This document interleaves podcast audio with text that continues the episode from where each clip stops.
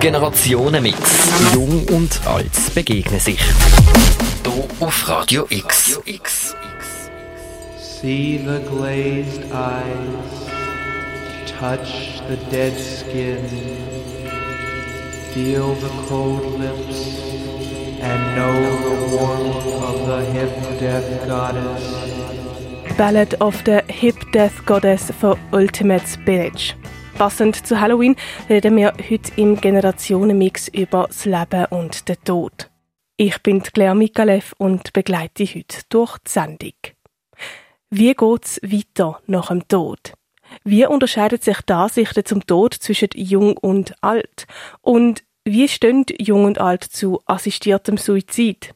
Die Noemi Keller hat mit ihren drei Studiogästen genau darüber geredet. Ihre Gäste, das sind der 70-jährige Max Gauci, der 17-jährige Julius Fintelmann und die 72-jährige Gisela Konstantinidis. Generationen im Gespräch. Herzlich willkommen hier bei mir im Studio Gisela, Max und Julius. Wir reden heute über Leben und Tod. Etwas, womit wir uns alle früher oder später auseinandersetzen oder auseinandersetzen müssen. Gisela, Max, haben ihr das Gefühl, dass die Jungen sich Gedanken über den Tod machen? Also ich kann mir vorstellen, dass das nicht so häufig der Fall ist, weil wenn ich mich zurückerinnere an meine Jugend, wo ich so alt war wie der Julius, glaube ich nicht, dass ich mich gross mit Leben und Tod auseinandergesetzt habe. Höchstens im Zusammenhang mit der Familie. Also ich habe bei Großeltern gewohnt und die sind halt älter gesehen und irgendwann ist auch jemand gestorben. Aber nicht philosophisch oder grundsätzlich. Was denkst du, Max? Ich erlebe es jetzt gerade bei einem, bei einem Großkind, bei der Alea, der wird jetzt dann acht Jahre alt und die hat doch schon gefragt, du, wie lange lebst du eigentlich noch und was ist denn, wenn du stirbst und und also hat man schon ein bisschen so, eben, dass das Leben endlich ist, dass es mal fertig ist. Und äh, ja, dass man so hofft, dass die Älteren immer zuerst sterben vor den Jüngeren, nicht umgekehrt. Eine lustige, äh, Ding, eine lustige Geschichte habe ich gehört von befreundeten Menschen von uns. Da hat ein Enkelkind dann mal die Mami gefragt, du, wie ist das, wenn jetzt das Großmami und Großpapi stirbt, gell, dann können wir ins helle Haus wohnen. Also von daher äh, ein bisschen makaber, oder? Kann man es anschauen, aber es ist einfach sehr ehrlich, oder? Und äh, die haben offensichtlich gerade äh, eine bessere Wohngelegenheit gesucht und äh, dann ist dem Kind das in gekommen. Ja, die leben ja nicht mehr ewig, oder? Dann können wir vielleicht mal in das schöne Haus. Oh wow, okay, gerade ganz einen anderen Bezug zu dem Thema. Genau. Wie sieht es bei dir aus, Julius? Du bist jetzt nicht 80, aber ist der Tod etwas, womit du dich in deinem jungen Leben auch schon auseinandergesetzt hast? Also ganz so krass wie äh, Max das gerade geschildert hat, sicher nicht. Dass ich mich darauf freue, wenn meine Großeltern sterben, glaube ich nicht. Ähm, also ich glaube, dass das durchaus Thema ist unter der Jugend und unter dem, was ich so höre. Allerdings halt sehr personenbezogen. Ähm, weil einige sind davon mehr beeindruckt, auch gerade wenn es irgendwelche Todesfälle in der Familie gab, Geschwister, die früh gestorben sind oder Eltern, die verstorben sind, dann ist man davon natürlich mehr betroffen als andere. Bei mir ist das Gott sei Dank alles nicht passiert. Ähm, das heißt, ich habe wahrscheinlich noch ein relativ lockeres Verhältnis dazu und mache mir ehrlich gesagt auch nicht so viel Gedanken darüber. Genau. So ein bisschen so, wie Gisela eigentlich gesagt Ja. hat, Glaub mehr schon. auf Großpapi oder Großmami, weniger allgemein. Etwas Wichtiges, denke ich mir, noch, was der Max gesagt hat. Wenn es Generation, Generationenreihenfolge nicht einhält. Du hast jetzt auch gesagt, Julius, äh, Geschwister die verloren. Mhm. Das ist ja immer etwas, wo erschüttert. Hingegen, wenn die Großmutter stirbt oder der Großvater, da hat man wahrscheinlich irgendwann mal damit gerechnet. Aber wenn es jemand von der gleichen Generation trifft, dann ist es, glaube ich, schon schwierig. Ich glaube, keine Eltern rechnen damit, dass ihr Kind früher von der Welt geht, wie man selber. Also ich habe das auch Ja. bei sehr alten Leuten erlebt. Äh, Im Geriatriespital äh, eine alte Dame, die umgekehrt ist, wo ich gefragt habe, kann ich Ihnen helfen? Suchen Sie etwas? Dann hat sie geheult und hat gesagt, ich habe jetzt gerade meine Tochter müssen ins Altersheim bringen. sie ist etwa 90 und die Tochter ist halt vielleicht 75 oder so. Also einfach so, wenn die Generationenfolge nicht stimmt, das ist, glaube ich, etwas Schwieriges. Ich erlebe auch, dass ältere Leute das zwar wissen, dass das auf sie zukommt, aber dass sie es wie ausblenden aus ihrem Leben. Das ist, es ist immer zu früh, um sich mit dem Tod zu befassen. Für viele ältere Leute auch. Wie sieht es bei euch persönlich aus? Ist das ein Thema, das bei euch im Kopf ist? Oder wie du gesagt hast? Also bei mir ist es im Kopf. Mit Überlegungen dazu, was zum Teil ganz praktische und zum Teil auch philosophische.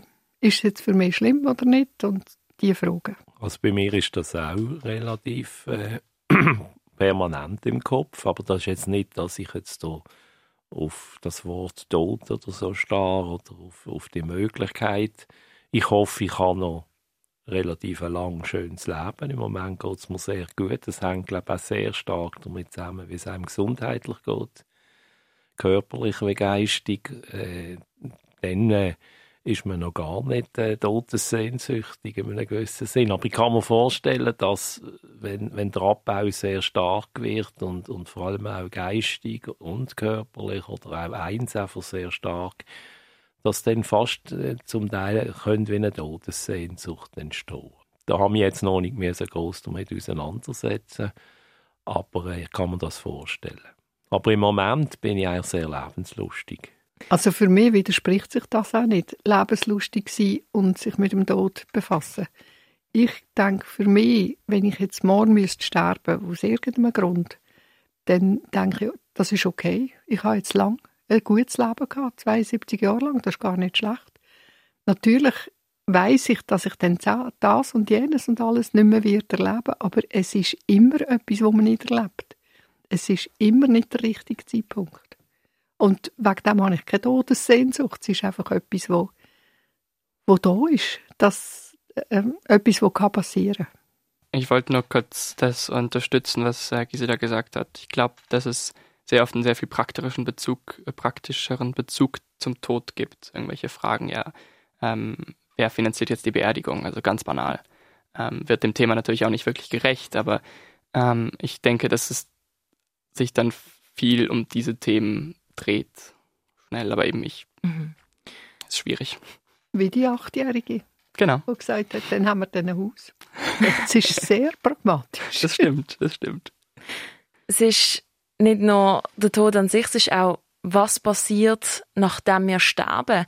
Das ist eine Frage, die niemand beantworten kann, wo sich wahrscheinlich aber jeder schon mal Gedanken darüber gemacht hat, von jetzt ist es einfach fertig, jetzt ist nichts mehr zu in den Himmel kommen, zu wiedergeboren werden. Gibt es viele Möglichkeiten, was die Menschen glauben, was nach dem Tod könnte kommen. Und um das geht auch deine erste Frage, Gisela. Meine erste Frage, was ich für Vorstellungen habe fürs Leben nach dem Tod. Eigentlich habe ich keine konkreten Vorstellungen. Ich bin überzeugt, dass wir irgendwie weiterleben, aber nicht konkret, sondern wie ähm, in, einer, in einer geistigen Form. Ich, habe mich, ich bin so aufgewachsen, dass man in den Himmel gekommen wäre, wenn man anständig war. das habe ich dann mal müssen ablegen, weil ich ja nicht immer anständig war. Und ich habe mich dann mal mit Wiedergeburt befasst. Und dann habe ich gefunden, eigentlich möchte ich nicht wiederkommen. Aber ich bin eigentlich überzeugt, dass etwas von uns in irgendeiner Form weiter existiert. Du hast vorhin gelacht, Max. Jetzt bin ich im Himmel gekommen. Was glaubst du? Ja, da kommen so halt Kindheitserinnerungen vom Religionsunterricht, vom Umfeld, wo man aufgewachsen ist, in den Sinn. Und dann tut ja der Geist sich weiterentwickeln und man wird auch kritischer und so. Und, äh, also ich habe zum Beispiel, ich bin katholisch äh, getauft und bin auch aufgewachsen, aber mit 16 Jahren, das ist äh, dann ist man volljährig betreffend Religion, habe ich den Austritt aus der katholischen Kirche. Weil, äh, das hat meinen Vorstellungen von einer zeitgemäßen Organisation nicht entsprochen. Das ist für mich Absolutismus und äh, ja, ich, be, ich bezeichne mich als Agnostiker. Das heißt, ich lasse es auf. Ich, ich ich weiß, ich weiß von diesen verschiedenen Konstrukten, was es gibt, Vorstellungen, was es gibt. Aber äh, ich könnte jetzt für mich nicht sagen, ja, also an das glaube ich. Nein, ich lasse es einfach offen, das ist mir eigentlich auch gleich. Machst du gar keine Gedanken darüber, was ja, also es ist dann so, wie es ist. Also Himmel und Hölle, das ist kein Konstrukt für dich. Was denkst du, Julius, wie, was denkst du, was nach dem Tod kommt? Äh, ich kann mich da, glaube ich, Max recht genau anschließen. Ich denke, dass da relativ wenig kommt nach dem Tod. Ähm, ich glaube, ähm, oder naja, ich weiß nicht, ob ich dran glaube. Glauben ist das falsche Wort. Ich denke, dass es, äh, dass nichts vom Menschen übrig bleibt nach dem Tod. Dass dass es genauso ist wie bei, okay, banal gesagt, bei Tieren. Ähm, wenn das Hirn tot ist als Schaltzentrum vom menschlichen Organismus, ist auch alles, was damit verbunden ist, tot und existiert nicht mehr. Ähm, das klingt natürlich oft als irgendwie bedrohliche oder irgendwie bedauernswerte Vorstellung, aber ich weiß noch nicht mal, ob es so bedauernswert ist, weil ja, dann ist es ja einfach irgendwann vorbei und dann hat man auch danach ja kein Bedauern mehr, weil man ja eh nichts mehr weiß oder eh nichts mehr, keinen Bezug mehr hat zum Leben sozusagen. Der Gedanke macht dir also nicht Angst? Nicht wirklich, nein. Ihr habt auf verschiedene Arten eure Meinung, eure Ansicht quasi geändert. Aber was ist die Meinung über den Tod selber? Das ist eigentlich genau das, was ich euch auch noch fragen wollte. Ähm, mit der Zeit, äh, also jetzt über Jahrzehnte, ähm, hat sich der Diskurs über den Tod irgendwie verändert in der Gesellschaft.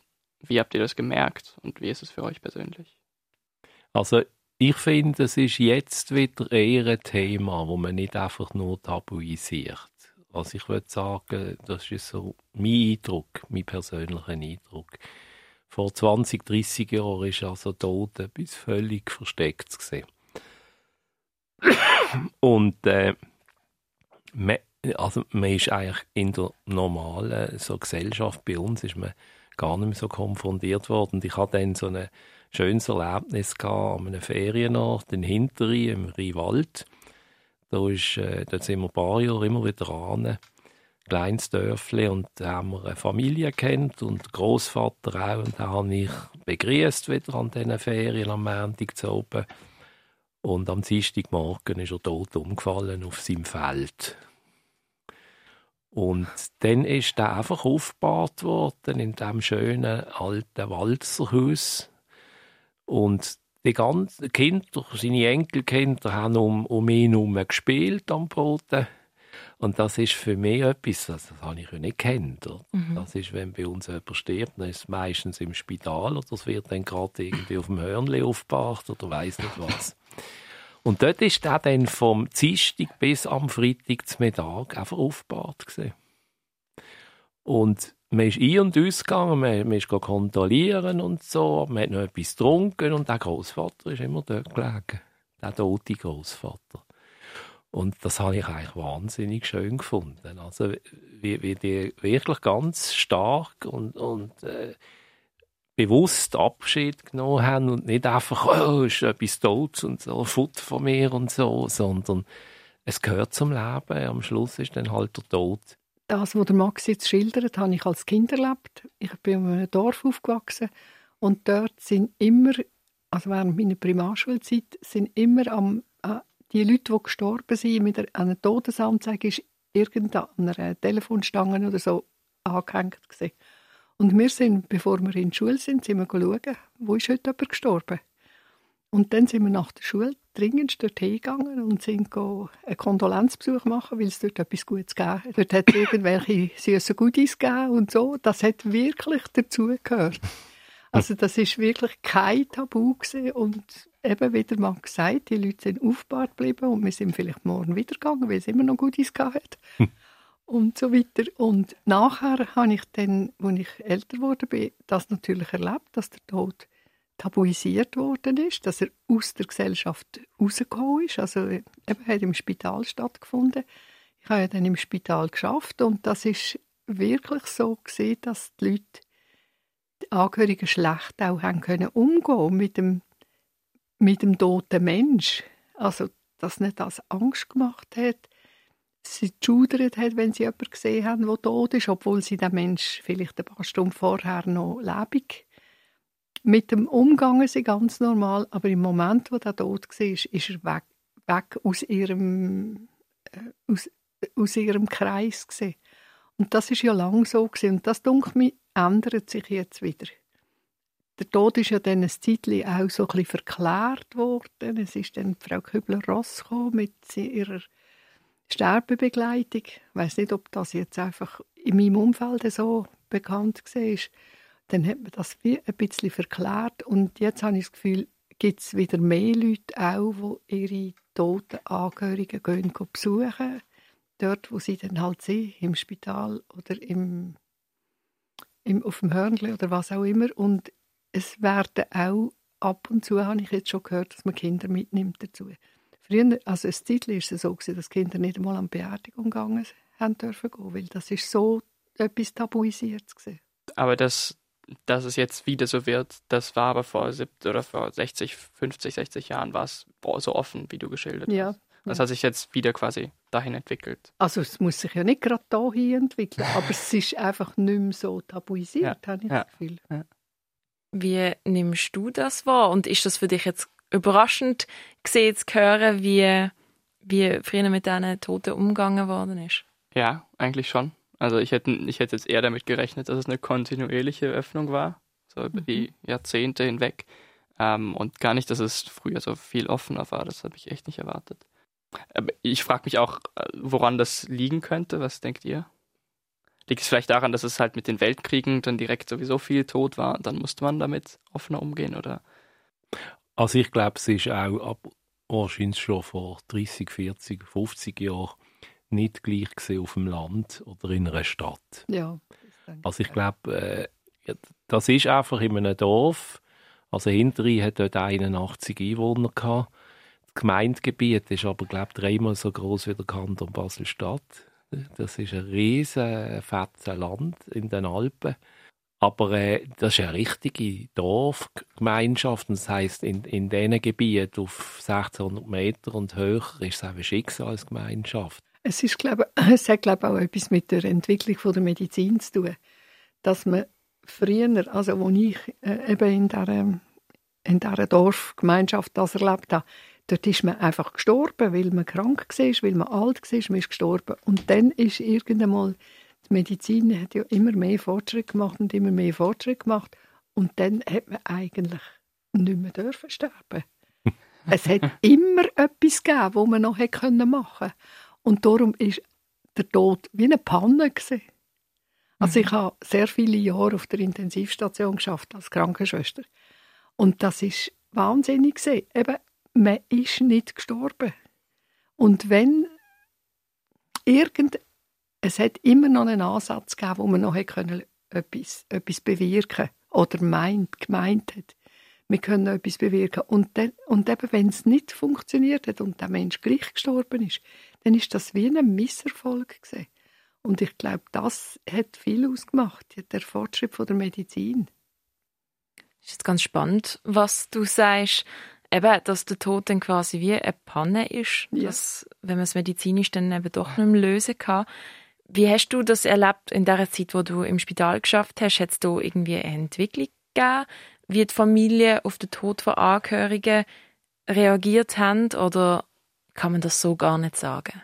Also es ist sicher nicht, man kann sicher nicht sagen, die Familien haben so reagiert. Es ist sicher individuell gesehen, aber es ist häufig so gesehen. Ich habe das in meiner ganzen Zeit häufig erlebt, dass eher Angehörige immer haben gesagt, kann man denn nicht noch und kann man nicht noch etwas machen und was gibt es denn noch und ich habe gelesen das und sie haben im Fernsehen gezeigt, dass es ist lang gegangen, bis die Ärzte, auch die Ärzte von sich aus gesagt haben, man kann nichts mehr machen.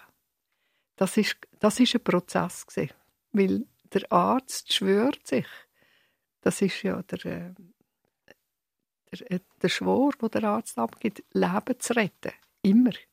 Und manchmal ist es nicht mehr zu retten. Und manchmal ist es auch so gewesen, dass diejenigen, die am Sterben waren, eigentlich man den Eindruck hat, sie wollen gar nicht mehr, dass man immer noch weiter an ihnen herum probiert. Aber die Angehörigen haben halt häufig können nicht loslassen und verständlicherweise wenn alles Mögliche machen, was zu machen ist. Zum Thema Loslassen kommen wir nachher auch noch gerade.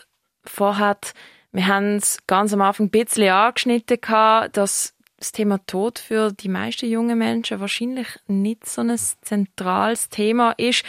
Oder sie tun einfach gerade äh, ganz ohne Mitgefühl herausfragen, weil das für sie noch zu abstrakt ist.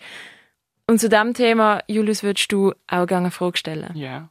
Ähm, ratet ihr uns oder denkt ihr, dass wir uns junge Menschen mehr mit dem Tod befassen sollten? Oder denkt ihr, dass es eigentlich schön ist, wenn man von dem befreit ist?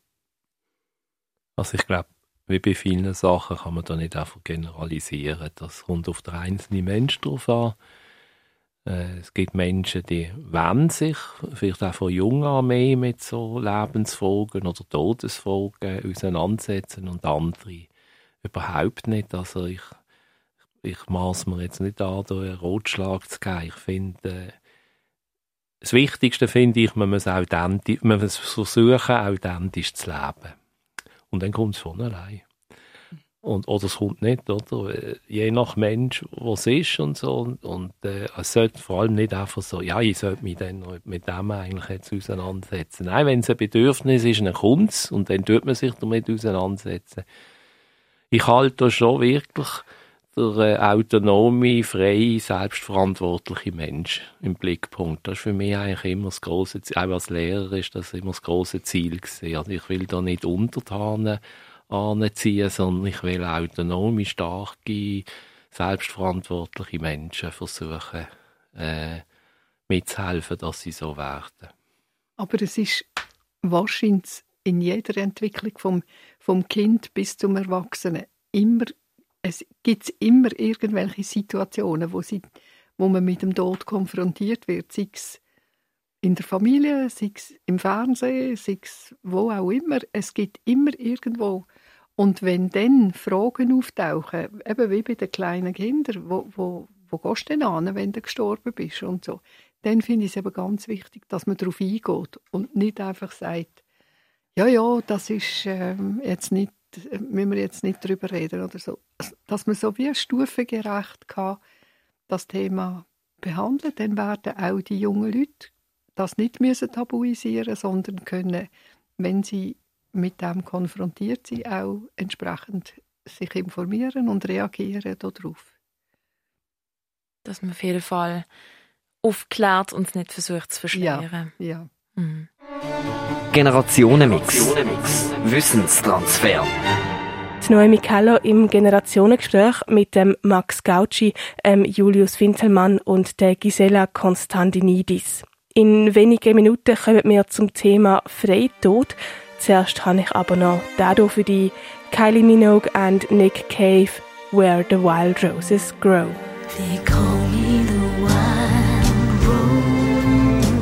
Du hörst den Generationenmix auf Radio X. Die Sendung, wo wir alt und jung miteinander über Themen wie Schönheitsideal oder Drogen debattieren lassen. Heute liegt der Fokus auf etwas, wo uns alle früher oder später betrifft. Leben und Tod. Dazu der 70-jährige Max Gauci, der 17-jährige Julius Winzelmann und die 72-jährige Gisela Konstantinidis. Das Gespräch leiten tut Noemi Keller. Generationenmix.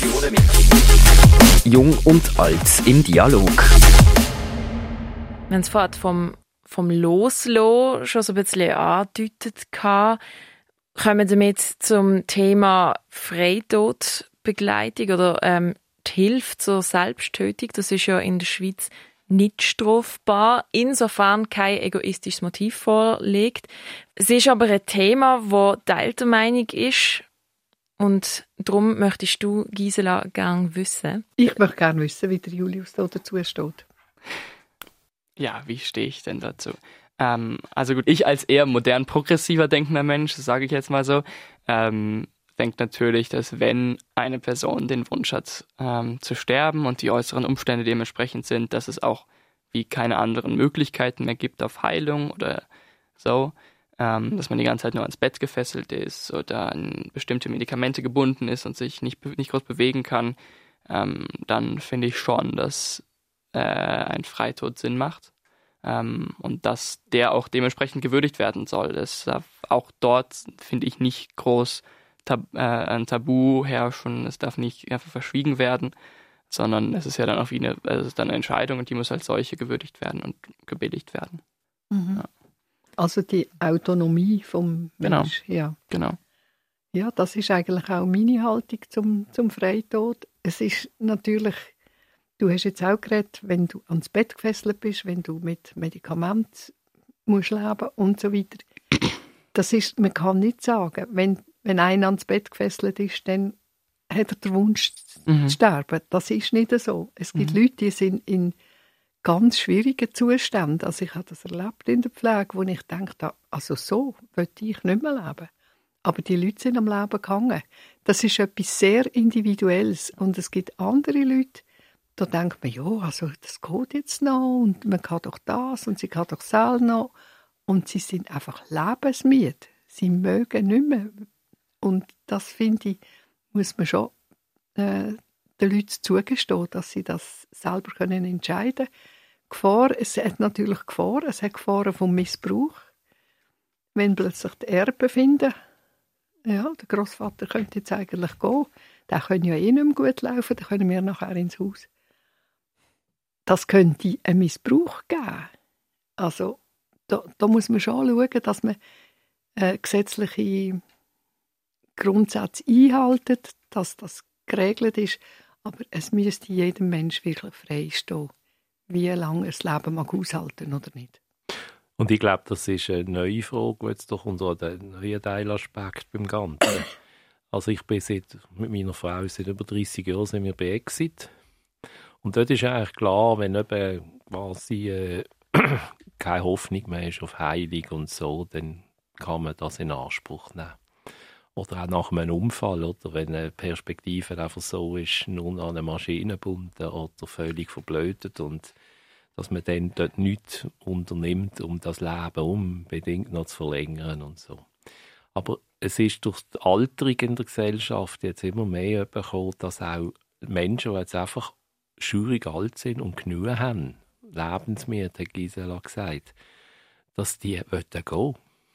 Und dann muss man, finde ich, muss man eine Lösung finden, weil äh, es kann ja nicht sein, dass so Menschen sich in eine Schlucht stürzen oder von einem Turm oben abstürzen, weil niemand da ist, der sie unterstützt, sondern aber wie es Gisela gesagt hat, es ist ein wahnsinnig heikles Gebiet, oder? Wo, wo Missbrauch natürlich Tür und Tor können geöffnet werden. Also es, man muss das wirklich sehr intelligent regeln. Aber ich finde, man sollte es nicht verbieten weil es ist wirklich, es gehört zur Autonomie des Menschen, zu sagen, so, jetzt habe ich genug gelebt, jetzt will ich nicht mehr. Jemand, der natürlich gläubig ist, im christlichen Sinn oder so, der sagt, ja, das, darf, das entscheidet nur Gott, oder? Aber äh, für mich als Agnostiker ist mal die Frage, gibt es überhaupt einen Gott? Vielleicht gibt es einen, oder eine Göttin, wieso nicht? Hm. Äh, aber ja, also äh, da, da erledigt sich dann fast von allein. Das ist dann diesen Menschen ihr Problem, wie sie damit umgehen. Aber ich finde einfach, man muss das juristisch sehr super versuchen in den Griff zu bekommen, aber es muss als Möglichkeit erlaubt sein.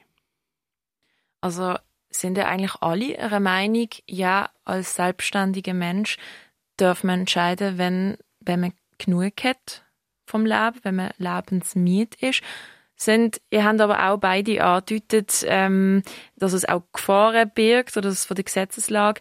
In dem Fall ist es euch im Moment, wie es jetzt in der Schweiz ist, einfach nur mit dem einen Artikel quasi, dass es nicht strafbar ist, insofern kein egoistisches Motiv da ist, ist euch das zu leger formuliert? Findet ihr, das müsste strenger formuliert sein?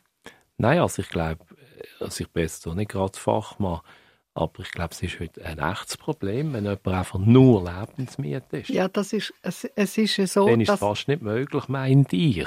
Dass wenn man an einer unheilbaren Krankheit leidet oder ähm, also wenn es medizinisch vertretbar ist, dass man nicht mehr will leben dann darf man gehen. Mhm. Aber wenn man einfach lebensmüde ist, dann darf man nicht darf gehen man bis jetzt. Gehen.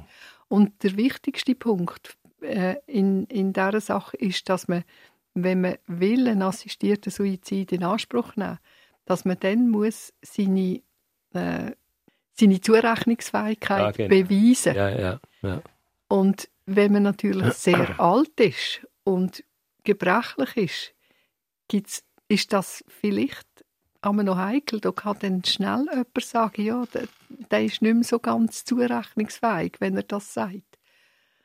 Also das ist der schwierigste Punkt, finde ich. Wenn ich äh, einen Krebs habe, wo, wo, wo man weiß, das ist tödlich und ich sage, ich will den Weg nicht zu Ende gehen, dann wird man mir das zugestehen. Aber wenn ich alt bin und ich merke, hm, ich werde glaube dement, also mein Hirn, mein Kopf funktioniert nicht mehr so ganz und überhaupt, der Körper tut mir auch überall weh, ich mag nicht mehr. Dann kommt schnell der Punkt, das heißt, ah, die ist depressiv, die ist nicht zurechnungsfähig und so weiter. Und das ist mir der wichtigste Punkt, dass man da eine Lösung findet Mhm. und auch Leute ernst nimmt, eben, die älter sind und einfach nicht mehr mögen.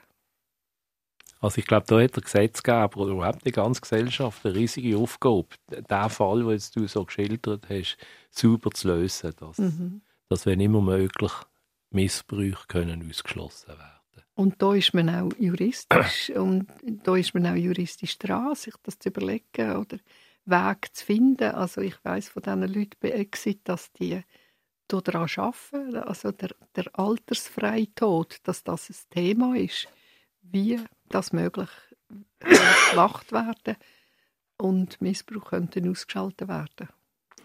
Genau, es ist, es ist ja vom, vom Gesetz her ist es ja so, theoretisch dürft eigentlich eben jeder ähm, der begleitete Freitod wählen. Aber eben die Organisationen wie zum Beispiel Exit haben das in ihren Auflagen quasi, dass sie das aber nur bei Menschen machen, die eine hoffnungslose Prognose haben oder unerträgliche Schmerzen oder sonst irgendeine Art von unzumutbarer Behinderung. Genau, jemand, der einfach nur lebensmüde ist, der hat es schwer. Es. Das war euer Wunsch eigentlich auch, dass das für die Leute auch gut war. Vor Also, allem, dass dass, das- nicht, dass nicht jemand anderes bestimmt, was unzumutbar ist. Ja, Läuft da nicht auch vielleicht die Gefahr, dass eben eine demente Person vielleicht dann Sachen sagt, die sie nicht meint? das kann möglich sein. Das kann durchaus möglich sein. Aber auch demente Leute haben, ähm, haben Wünsche und haben Gefühle. Sie haben vielleicht nicht mehr so viel intellektuelle Fähigkeiten, um das zu äußern, aber sie haben Gefühle und sie können das zum Teil auch ausdrücken. Vielleicht auf eine bisschen andere Art, dass wir das gewöhnt sind, aber die muss man halt lernen lesen. Und wo seht ihr, weil wenn man das so formuliert, ich meine, ich stimme euch zwar eigentlich zu, also ich nicht eigentlich, ich stimme euch zu, aber wo seht ihr dann die Grenze, wo es dann zum Suizid geht, den man nicht mehr akzeptiert? Also irgendwie, wenn sich jetzt ein 50-jähriger Bankmanager umbringt oder irgendjemand, dann ist es eigentlich, versucht man es immer zu vermeiden, aber haben- ist das nicht vielleicht dort dann auch ein Recht, dass man sagt, okay, man darf sich umbringen ab irgendwann oder man darf einen Freitod wählen? Also der Bankmanager, der rast mit seinem Auto irgendeine Wand rein, wenn er nicht will. Oder der, Ja. oder der nimmt irgendein äh, Medikament, das er sich kann beschaffen kann. Also wenn der will gehen, dann geht er. Mhm. Also ich finde, es, es kann nicht an jemand anderem sein, dem das zu verbieten. Es ist halt, glaube schon von der ganzen äh, religiösen Seite her, da, da kommt die Moral drin, oder? Also du darfst dich nicht, also wenn man nicht, du darfst nicht töten, was ja grundsätzlich absolut in Ordnung ist, das beinhaltet auch, du darfst dich nicht selber töten. Und äh, eben, eigentlich nur Gott entscheidet, wenn das Leben fertig ist. Also du hast das Leben geschenkt gekriegt von Gott. Das ist Du die musst, Meinung. das oder? ist ja die moralische Genau. Meinung. Du darfst das nicht selber beenden. Das ist die Moral, die da dahinter steckt, oder die Religion. Und während das glaubt, der, der darf das auch so leben Ja. und so. Aber er darf nicht andere Menschen, finde ich, das verunmöglichen, weil er jetzt findet, durch, durch, durch den gegen Gott verstoßen. Religion ist Privatsache. Wir, also wir sind beide der Meinung, dass nicht nur jemand, der unheilbar krank ist, sondern auch wo, jemand, der nicht mag, darf ähm, sich so aus dem Leben quasi verabschieden. Aber du hast jetzt interessanterweise gesagt, der 50-jährige Bankmanager, der wird seinem Leben schon können ein Ende setzen wenn er das will. Wenn er das will, genau, aber nicht auf die begleitete Art und Weise. Haben die denn da quasi wie eine innerliche Altersgrenze, ab wenn es hm. Okay ist, blöd ja, gesagt, ja, ja. begleitet? Es ist einfach jetzt so. Oder? Der 50-jährige Bankmanager, der findet niemand, der einen assistierten Suizid durchführt mit ihm. Der muss es selber machen. Aber deiner Meinung nach dürfte er auch, wenn er lebensmüde ist? Oder ist das dann eine Grauzone, weil er noch so jung ist? Also, ich das ist eine gute Frage, ja, finde ich. gute Frage. Ich weiss ja, nicht, ob das Alter äh, eine Grenze ist. Müssen wir wirklich darüber philosophieren ja. und diskutieren. Das ist... Weil, also stellen wir uns jetzt vor, es wäre jetzt von Kindheit an wäre es erlaubt, oder? Nur schon Pubertät. Mhm was da für äh, Emotionen zum Teil beim jungen Menschen kommen, was für Verzweiflungen kommen. Es hat sogar in der Romantik haben sich ja junge Menschen massenhaft umgebracht beim ersten Liebeskummer und so. Und das ist ja, also das ist jetzt auch nicht zu unterstützen, finde ich.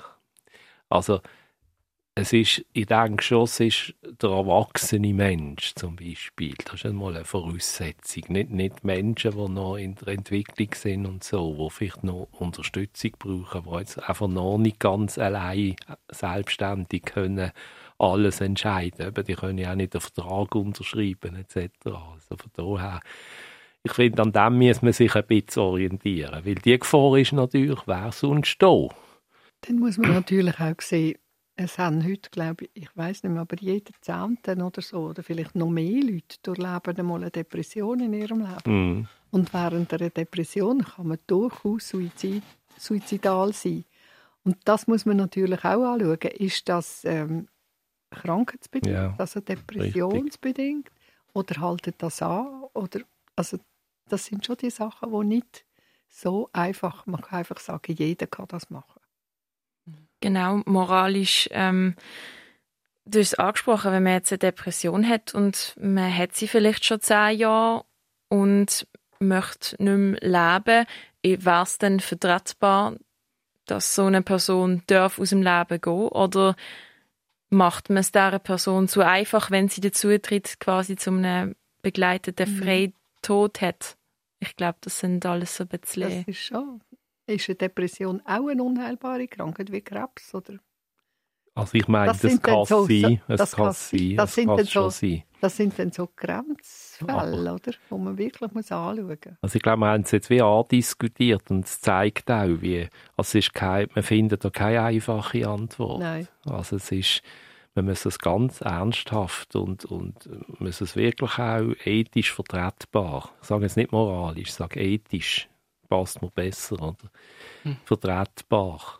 Wenn man es immer sieht, äh, Menschen haben auch schwierige Phasen und so und, und können dann durch das in ihr Leben versauen quasi oder so.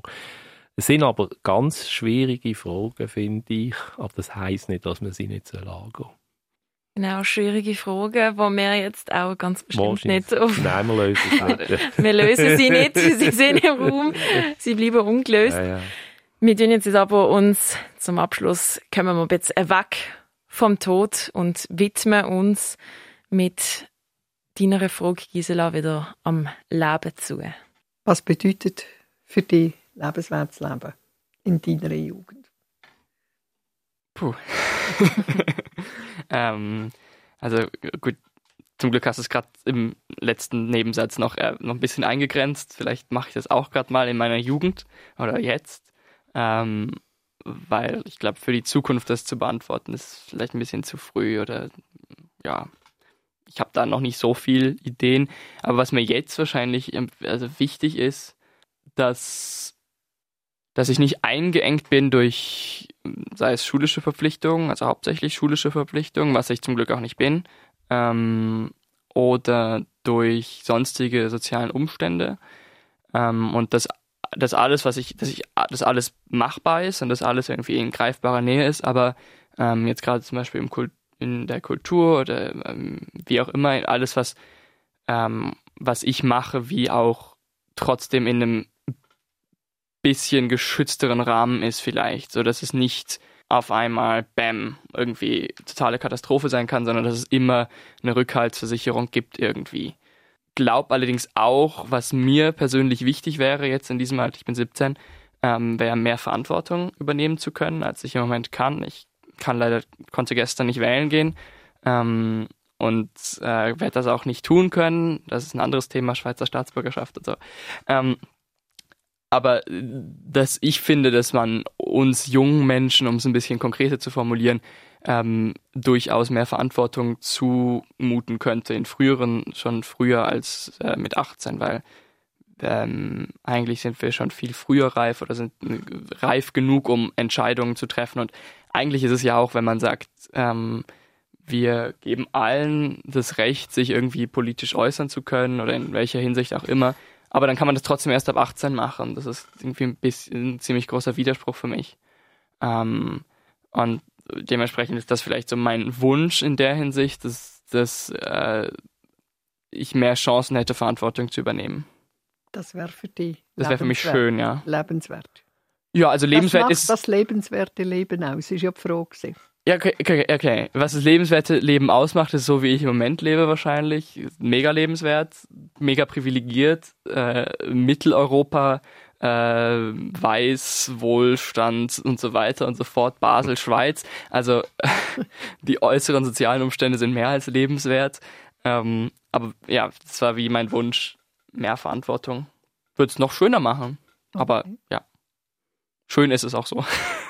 Also, was ich rausgehört habe, ist so jetzt wichtig, Verantwortung können zu übernehmen, dich selber zu verwirklichen und Ja. noch eine Rückversicherung dabei zu haben und eigentlich eben das zu machen, was du in deinem Leben machen möchtest. Ja, genau. Das ist zwar ein bisschen sehr groß formuliert, aber wahrscheinlich so in die Richtung, ja. So in die Richtung. wie sieht es wie sieht's bei euch aus? Was bedeutet für euch ein lebenswertes Leben? Das ist, wir, haben, wir sind alle privilegiert auf dieser Welt, an einem Ort, haben können gross zu werden und das Leben, wo doch bei allen Problemen, die wir auch haben, aber wo sehr lebenswert ist, wo, sehr viel funktioniert, wo sehr viel äh, in Ordnung ist, wo wir gute Qualität haben in verschiedenster Hinsicht. Und äh, ich bin voll bei ihm. Also es ist schon wichtig, äh, dass man, man schauen, dass die jungen Menschen so schnell wie möglich können Verantwortung übernehmen. Altersgemäß. Also das ist für einen zehnjährigen Primarschüler oder Schülerin ist das etwas anderes als für eine 15-jährige Schülerin oder Schüler. Aber äh, wir brauchen autonome, selbstverantwortliche, initiative junge Menschen. Das ist das grösste Kapital, das wir eigentlich haben. Oder? Und das kann man nur fördern. Die Verantwortung ist aber immer dabei. Also wenn ich kann entscheiden kann, habe ich gleichzeitig auch gerade eine Verantwortung. Also das ist einfach immer die Rückseite von der äh, Münze. Also, äh, nur entscheiden können ohne Verantwortung, das, das finde ich ganz schlecht. Der Es gibt, es gibt sogar so Regierungen, die so funktionieren. Nicht? Die entscheiden, aber übernehmen keine Verantwortung. Ihr habt jetzt das beide sehr schön auf die politische und sozial, sozial soziologische Ebene geführt. Aber eigentlich geht es ja um, auch ums Persönliche. Was macht mein Leben lebenswert? Mein Leben ist lebenswert, wenn ich mich an etwas freuen kann, wenn ich mit anderen Menschen in Kontakt sein kann, wo ich einen guten Kontakt habe, wenn ich etwas Schönes erlebe, wenn ich Wertschätzung erfahre. Das wäre so die ganz persönliche Ebene. Bei allem anderen tue ich euch auch beipflichten. Aber es ist so schön, ein bisschen weggestoßen vom Persönlichen. Wie Männer das machen. Sie reden nicht über Gefühle. also Gisa hat mir völlig recht, dass Männer vielleicht mehr, mehr haben über Emotionen und über Gefühle und so zu legen. Ich finde es aber noch schwierig, irgendwie zu sagen, also äh, wenn bin ich glücklich zum Beispiel, emotional glücklich und so, das ist ja gut, das kann ich in, als Individuum kann man das sagen, aber man, also es, man, wie das andere finde ich, ist wie etwas, wo allgemein verbindlicher ist, oder? Dass ich äh, in einem Land kann groß werden, wo nicht Krieg ist, etc. Und so. Das gilt wohl für alle. Gisela ist schon. Aber, aber es ist nicht genauso wichtig, dass ich Menschen treffe, wo, wo ich vielleicht kann zusammenleben mit denen und so. Das ist, das ist nicht ganz klar. Aber also, das ist dann wieder so individuell. Äh, da kommen dann so Themen wie Monogamie und so. Ist das wirklich? Das ist bei uns quasi äh, eine gesellschaftliche Verabredung, oder? Dann kommen wir jetzt auch schon zum Fazit von dem Gespräch über Leben und Tod und ein bisschen Monogamie. ähm, ich würde gerne wissen, was Sie jetzt aus dem Austausch mitnehmen. Also ich habe es sehr spannend gefunden, über die Fragen zu reden. Plötzlich jetzt bei mir ist, ist ein Lämpchen angegangen. Oh ja, da solltest du eigentlich noch mehr nachdenken und so. Aber nein, es ist wirklich auch, äh, was gerade der, Julian als junger Mensch auch beigetragen hat und was ich auf eine Art irgendwie noch schön finde, äh, dass wir, glaube ich, nicht so weit auseinander sind.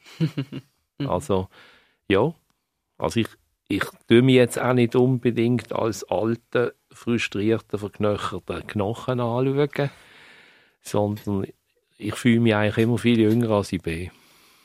Das ist so, allgemein, das weiß man. Man fühlt sich ab einem bestimmten Alter 15 Jahre jünger, als man ist.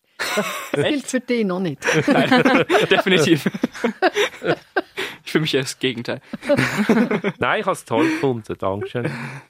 Es hat mich auch erstaunt, dass der Julius nicht, nicht sehr ähm, wahnsinnig divergent war mit seinen Ansichten zu uns. Äh, wir sind ja jetzt gerade dran, im 55 Plus Thema Generationenbeziehungen zu bearbeiten. Und da äh, ist das äh, jetzt gerade gut zu hören, dass es mhm. junge Leute gibt, die eigentlich auch mit uns zum Teil einig sind in ihrer Wertehaltung. Aber es gibt sicher auch die anderen. Sowohl bei den Jungen und auch bei den Alten. Mhm. Mhm. Wir sind wahrscheinlich schon eine spezielle Auslese. Ja, ja, ich kann mich auch anschließen. Ich fand es spannend, dass wir uns doch letztendlich eigentlich alle einig sind, alle irgendwie eine ähnliche Meinung zu dem doch großen Thema haben.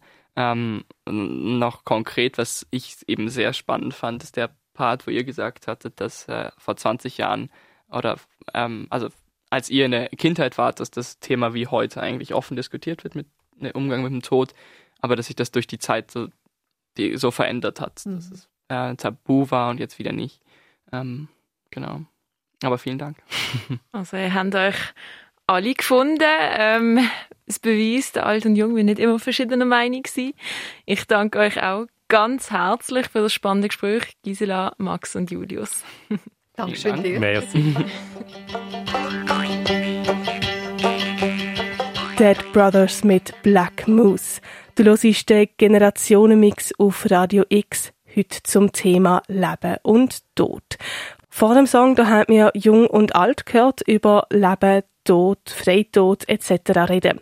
Wenn du das verpasst hast, die ganze Sendung kannst du auf radiox.ch nachhören. Jetzt kommen wir zum letzten Teil unserer Sendung. Die Lea Huerto hat den Jörg Wieler interviewt. Der Jörg Wieler ist Vizepräsident und zuständig für die Kommunikation bei der Sterbehilfe Exit. Generationenmix. Jetzt im Interview. Was ist genau Exit? Exit ist eine Organisation, wo sich für die Selbstbestimmung der Menschen im Leben und im Sterben einsetzt. Ähm, mit anderen Worten hilft Exit Menschen, wo ihres Leiden nicht mehr äh, aushalten, zum Beispiel.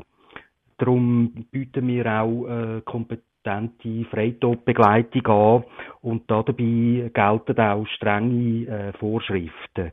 Ähm, Freitodbegleitung ist ein Standbein von Exit. Wir haben noch drei weitere. Äh, und zwar äh, bieten wir unseren Mitgliedern eine Patientenverfügung an. Ähm, wer so eine Patientenverfügung erstellt, äh, will primär, dass sein Leben nach einem, äh, zum Beispiel nach einem Unfall oder einer schweren Krankheit äh, nicht unnötig verlängert wird. Wenn man zum Beispiel eine, eine aussichtslose Prognose hat. Ähm, äh, als weitere Aufgabe äh, sieht Exit äh, auch Beratung von äh, Mitgliedern so führt Exit rund 3600 Gespräche pro Jahr für Menschen in schwierigen Lebenssituationen. Äh, und das Ziel von diesen Gesprächen ist immer, dass die Menschen wieder einen Weg äh, nach vorne finden. Und als vierte und äh, viertes und letztes Standbein fördern wir auch Palliativmedizin. Wir haben auch eine eigene Stiftung, Palliacura, wo ähm, äh, Vergaben macht an innovative Projekte äh, in Bezug auf Palliativmedizin. Wie viele Personen werden denn durch Exit in der Schweiz begleitet, so in einem mhm. Jahr? Äh, wir führen eine Statistik äh, zu den jeweiligen Jahren. Ähm, zum Beispiel im letzten Jahr, also 2018, hat Exit insgesamt 905 Menschen begleitet in der deutschen Schweiz und im Tessin. Ähm, davon haben äh, rund vier von zehn begleiteten Menschen Krebs äh, im Endstadium gehabt oder drei von zehn umgerechnet haben äh, verschiedene Altersbeschwerden gehabt. Und wie sieht denn die Situation bei uns in Basel aus? Ich kann es Ihnen aufgliedert sagen. Im Kanton Basel-Stadt äh, hat Exit im letzten Jahr 44 Menschen begleitet und im Kanton Basel-Land sind es 42 äh, Menschen gewesen, die wir in Freitop begleitet haben. Also insgesamt für beide Kantone 86 Menschen. Im Kanton Zürich haben wir zum Beispiel 329 Menschen im letzten Jahr begleitet oder im Kanton Bern 107. Was sind denn die Bedingungen für so eine Begleitung durch Exit? Äh, das sind einige Bedingungen äh, ein Mensch, der will, äh, eine Freitodbegleitung mit unseren Dienst machen äh, muss urteilsfähig sein. Das ist die wichtigste Voraussetzung für eine Freitodbegleitung. Urteilsfähig ist, äh, wer eigenständig kann, äh, Willensentscheid fällen und äh, auch sich über die Folgen von seinem Handeln bewusst ist. Ähm, der Sterbewunsch, äh, das ist wichtig, darf nicht von Drittpersonen beeinflusst äh, sein oder äh, unter Druck gefasst worden sein. Wir von Exit verlangen, dass eine Ärztin oder ein Arzt oder ein behandelnder Arzt die Urteilsfähigkeit schriftlich bestätigt.